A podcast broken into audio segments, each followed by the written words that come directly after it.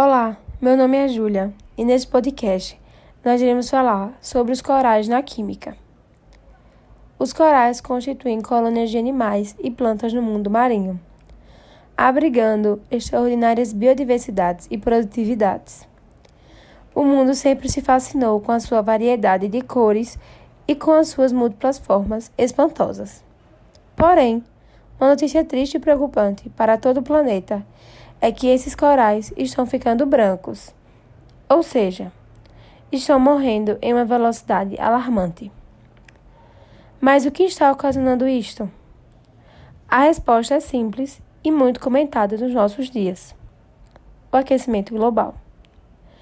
Os corais são afetados diretamente pela temperatura, pela radiação solar e pela química dos oceanos. As águas dos mares estão ficando mais quentes. Com isto, os corais se contraem e começam a sufocar as algas dentro delas. Estas, por sua vez, soltam toxinas para forçar o coral a expulsá-las. Por isto, eles ficam doentes e com a cor branca. Se a temperatura do mar não volta ao normal, eles por fim morrem. Além de mais quentes, os mares estão mais ácidos. Com o aumento da poluição, principalmente o aumento da concentração de dióxido de carbono CO2 na atmosfera, o oceano acaba absorvendo esses gases. Diluídos na água, é formado então o ácido carbônico conforme a reação CO2 mais H2O igual a H2CO3.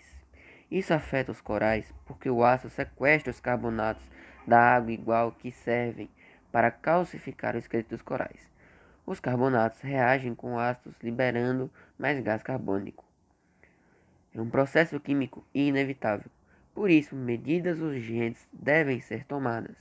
Um exemplo é a Austrália, que estabeleceu áreas de corais a serem protegidas de visitantes e passou a controlar o uso de fertilizantes nas plantações próximas.